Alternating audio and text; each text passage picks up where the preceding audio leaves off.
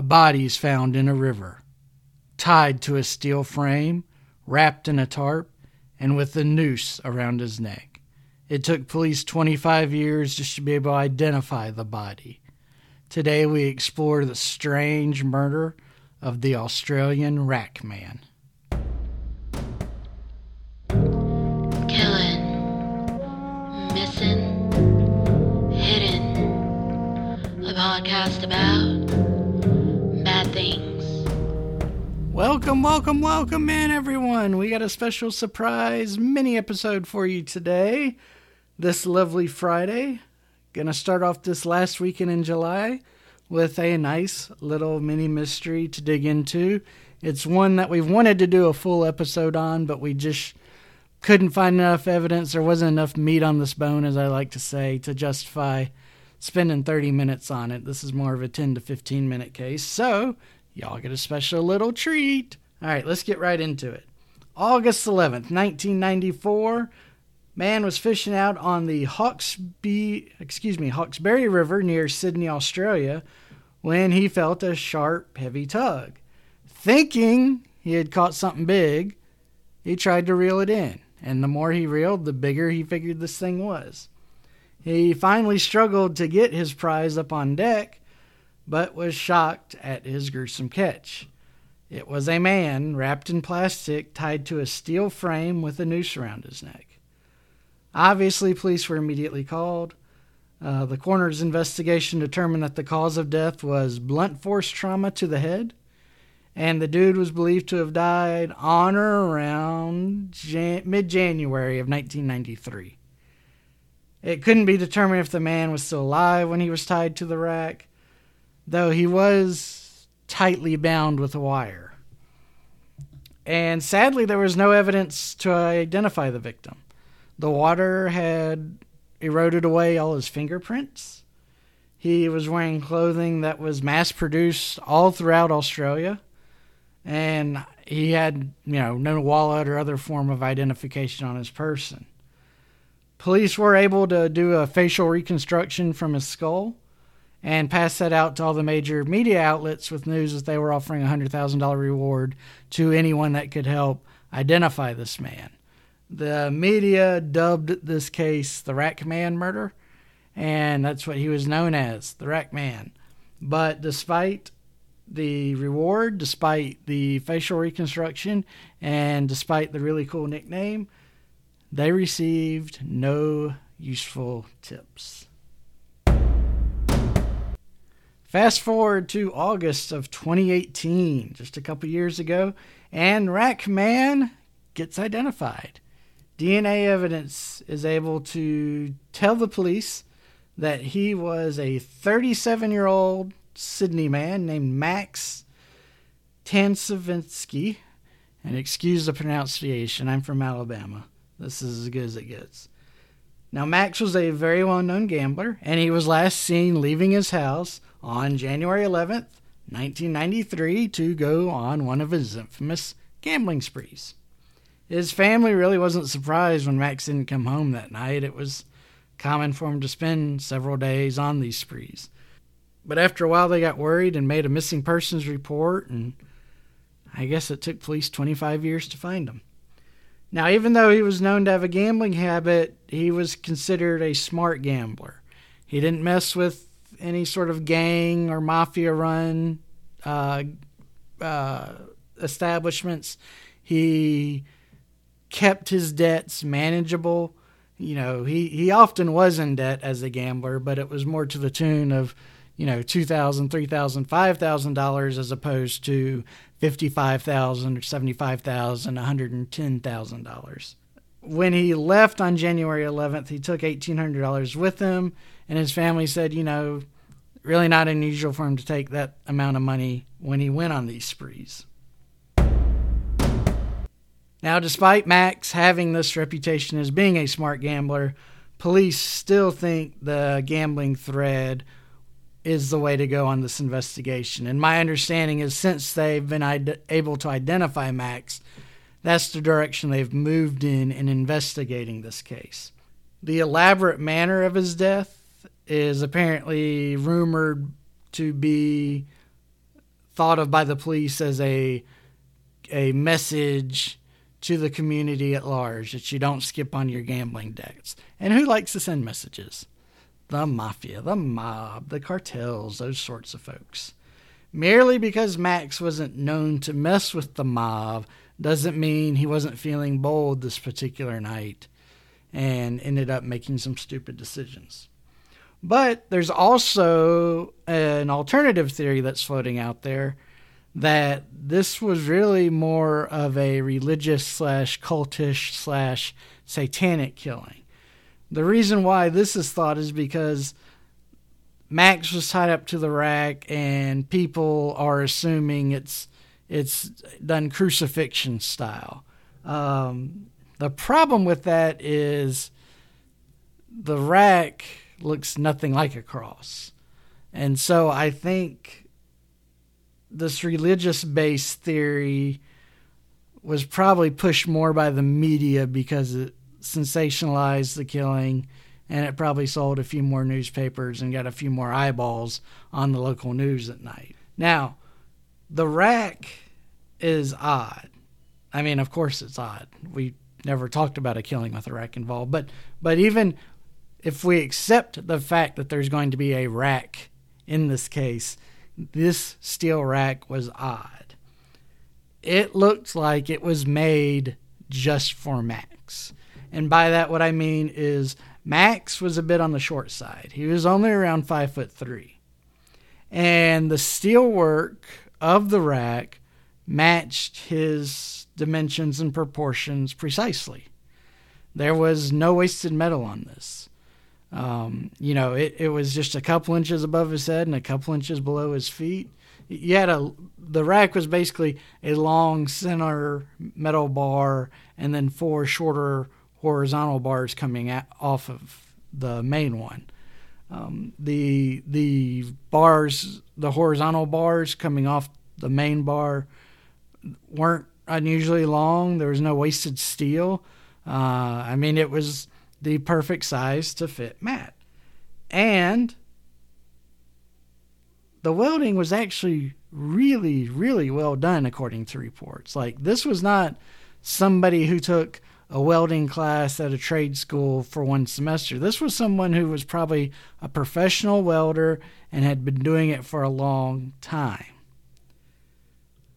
So it's hard to have that information and say, well, this was just a random killing. I mean, this really looks like Max was targeted specifically. Now, what's kind of unusual is that Max was found in this river. He was about 20 feet down, and the police never bothered to kind of dredge the river or any other bodies of water to see if there's any evidence that could be found or if there are any more victims that had been treated this way if you go with the serial killer kind of mindset, then you may expect to find other bodies like this, but police apparently never went that route. So let's talk about what routes we can go down and what theories we should be entertaining. So again, this is just one that is wowzers. You know, it it it's crazy. I say that about a lot of our cases, but it's crazy. You know, um, again, I wish there was more evidence. I'd love to spend an entire episode on this one, but that's all we've got. That's all the evidence we've got.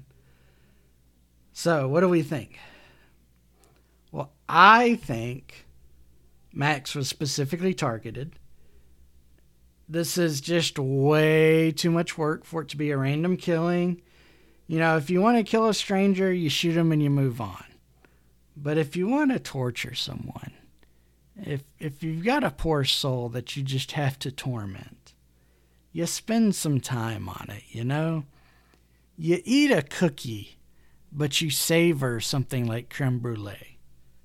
Clearly, Max was no cookie.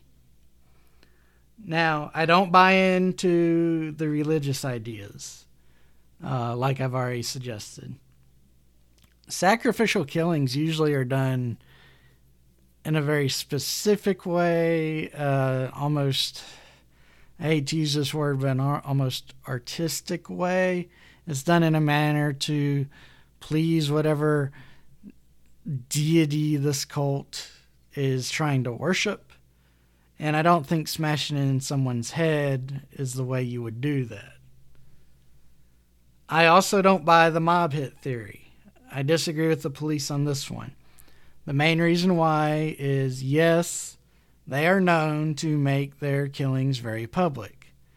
However, if they were intending to do that here, why on earth would they throw Max into 20 feet of water where he's not seen again for 25 years?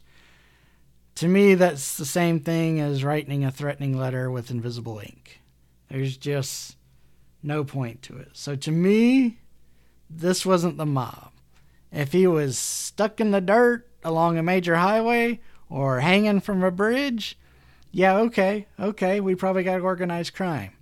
This one, I just don't see it. Now, I think the idea that it's a serial killer is interesting. Uh, it's very elaborate, which would suggest that perhaps it is the work of a sick but creative mind. Um, there would need to be multiple serial killers, which is highly, highly unusual, unless it's a husband wife duo. Um, you know, based on how heavy this steel was with Max strapped to it, the wife would have to be pretty buff. The husband would have to be pretty buff. Um, but I suppose two people could make it work. You know, they would need to live in an area out where there's not a whole lot of chance for public viewing, but Australia is not jam packed like New York. There's certainly some wilderness out there where you could hide from people. But ultimately, I don't buy this theory simply because we've never found another victim in the same condition Max was. And a serial killer doesn't just kill once. Otherwise, they don't get the moniker serial killer. So, I mean, after 25 plus years, you think we will have stumbled across another two to three bodies if this was truly the work of somebody that sick. So that leaves me thinking that this was someone who was like ticked off, like like really angry, ticked off, like the classic stereotypical crazy ex-girlfriend sort of person based on what we know about Max, it seems like his biggest vice was gambling. We don't have any reports that he had an alcohol or drug problem. There's no reports of him having an affair committing adultery. We only know about the gambling. So, because that's the only evidence we have, that's really the only path we can walk without just engaging in total speculation. So, let's assume then that this murder was motivated by his gambling deeds. We've eliminated a mob hit, but we know that there has to be more than one person involved. I think that this is probably due to a small gang. The reason I say that is this kind of has the hallmark of somebody wanting to prove themselves, you know? They could have just shot him and been done with it. But instead, they made a heck of a scene. Now, dumping it in the water again, no message is being sent, which suggests some level of inexperience. But this is somebody that they wanted, they, I'm guessing they had some insecurities, and this is their way to show how tough they are, how mean they are, and what they'll do if you cross them. So, for this to all go down, in my mind, I view it as a three person job, okay? So, you've probably got the leader of the gang or one of the lieutenants, you've got some muscle there, and then you've got somebody who's an experienced welder. Whether, whether they're a member of the gang or not, somebody put together that rack. All right, so I imagine it going down that the welder's doing his thing or her thing, while the muscle and the leader are beating the tar out of Max, interrogating him, trying to get the money, learning he doesn't have the money, and deciding that he's got to pay with his blood. They strap him down to the rack while he's still alive. There's no reason to secure a dead body at so many points. I mean, he had, he had his neck, his elbows, his wrists, his waist, his knees, and his feet all tied tightly with rope and wire, if I remember correctly. You wouldn't need to do that for a dead body. Um, so he's tied down. He's probably beaten on some more. Since he was in the water for so long, we don't have a whole lot of information about the soft tissue injuries. But at some point, a killing blow to the head was made, uh, either on purpose or accidentally in the rage of the moment. From there, they wrap up the body and the rack in a tarp and throw it in the back of either a pickup truck or a box truck. The three guys then drive it down to the river and dump the body into the coast. Max was found right near the coastline. I can't imagine that something that heavy would be severely affected by the normal tides of, the river. And so I don't think he was ever put in a boat and then dropped in the center and then slowly migrated. Maybe I'm wrong. Not an expert about this stuff. It seems like a lot of weight for a river to be moving around. That's my best guess on this one. You know, gambling does put you in some pretty tough company at times. One of my old forensic professors used to say most people who become victims of a crime put themselves in a position to become victims of a crime. And so if Max decides that he wants to live on the edge a little bit, he stays away from the legitimate gambling establishments and goes to some seedier ones. Maybe he runs into the wrong people and they take his blood to pay off a debt. Again, I really do wish we had more evidence to work with on this one. We have to guess a lot at what happened here. And I really, really hope police are able to solve this one so we learn the full story. Because this is it's just a crazy one. Like I said, it's it's so weird. It's so weird. All right. Um, with that, we're gonna wrap up this minisode. Hope you enjoyed it. We'll continue doing these little surprise pop up Friday episodes from time to time as we find cases that seem cool but don't warrant, you know, a full 30 to 40 minute discussion. Please remember our big event on Monday, August 3rd, our hidden pod cert. I mean, I've said it before and I'm going to say it again. Seven podcasts we've picked are really quality podcasts, okay? They're not just seven random ones. These are ones that we wanted to have, we pursued them, and they agreed to shut me up to be on the, the show. Um, but they just really do a fantastic job. I really hope and pray that we can get every KMH listener to check out this episode and to check out the folks who appear on this episode too. It would be awesome if we could get y'all to find a new podcast or two that you enjoy, that you subscribe to. Again, I want you to keep listening to me, but I listen to lots of podcasts too. Uh, we don't have, you know, this monogamous relationship. You're you're free to play the field as much as I am. So I'm going to help you with that. That's what that's what a quality guy I am in the podcasting world, okay? So you should you should feel lucky that I allow you to listen to this show and, and be part of our world. I'm kidding, of course. Um, I just hope y'all find the event exciting. If we have a good turnout, if we have good results, then I know in the future we'll be able to do more events, bigger events, and it'll be a lot of fun. So, as always, thank you for listening. Love you all. Appreciate all of y'all. Please stay safe out there. Be smart and keep on subscribing. Brad out. Thank you for listening to Missing Hidden. Make sure to rate, subscribe, and share. Questions? Email us at info at kmhpodcast.com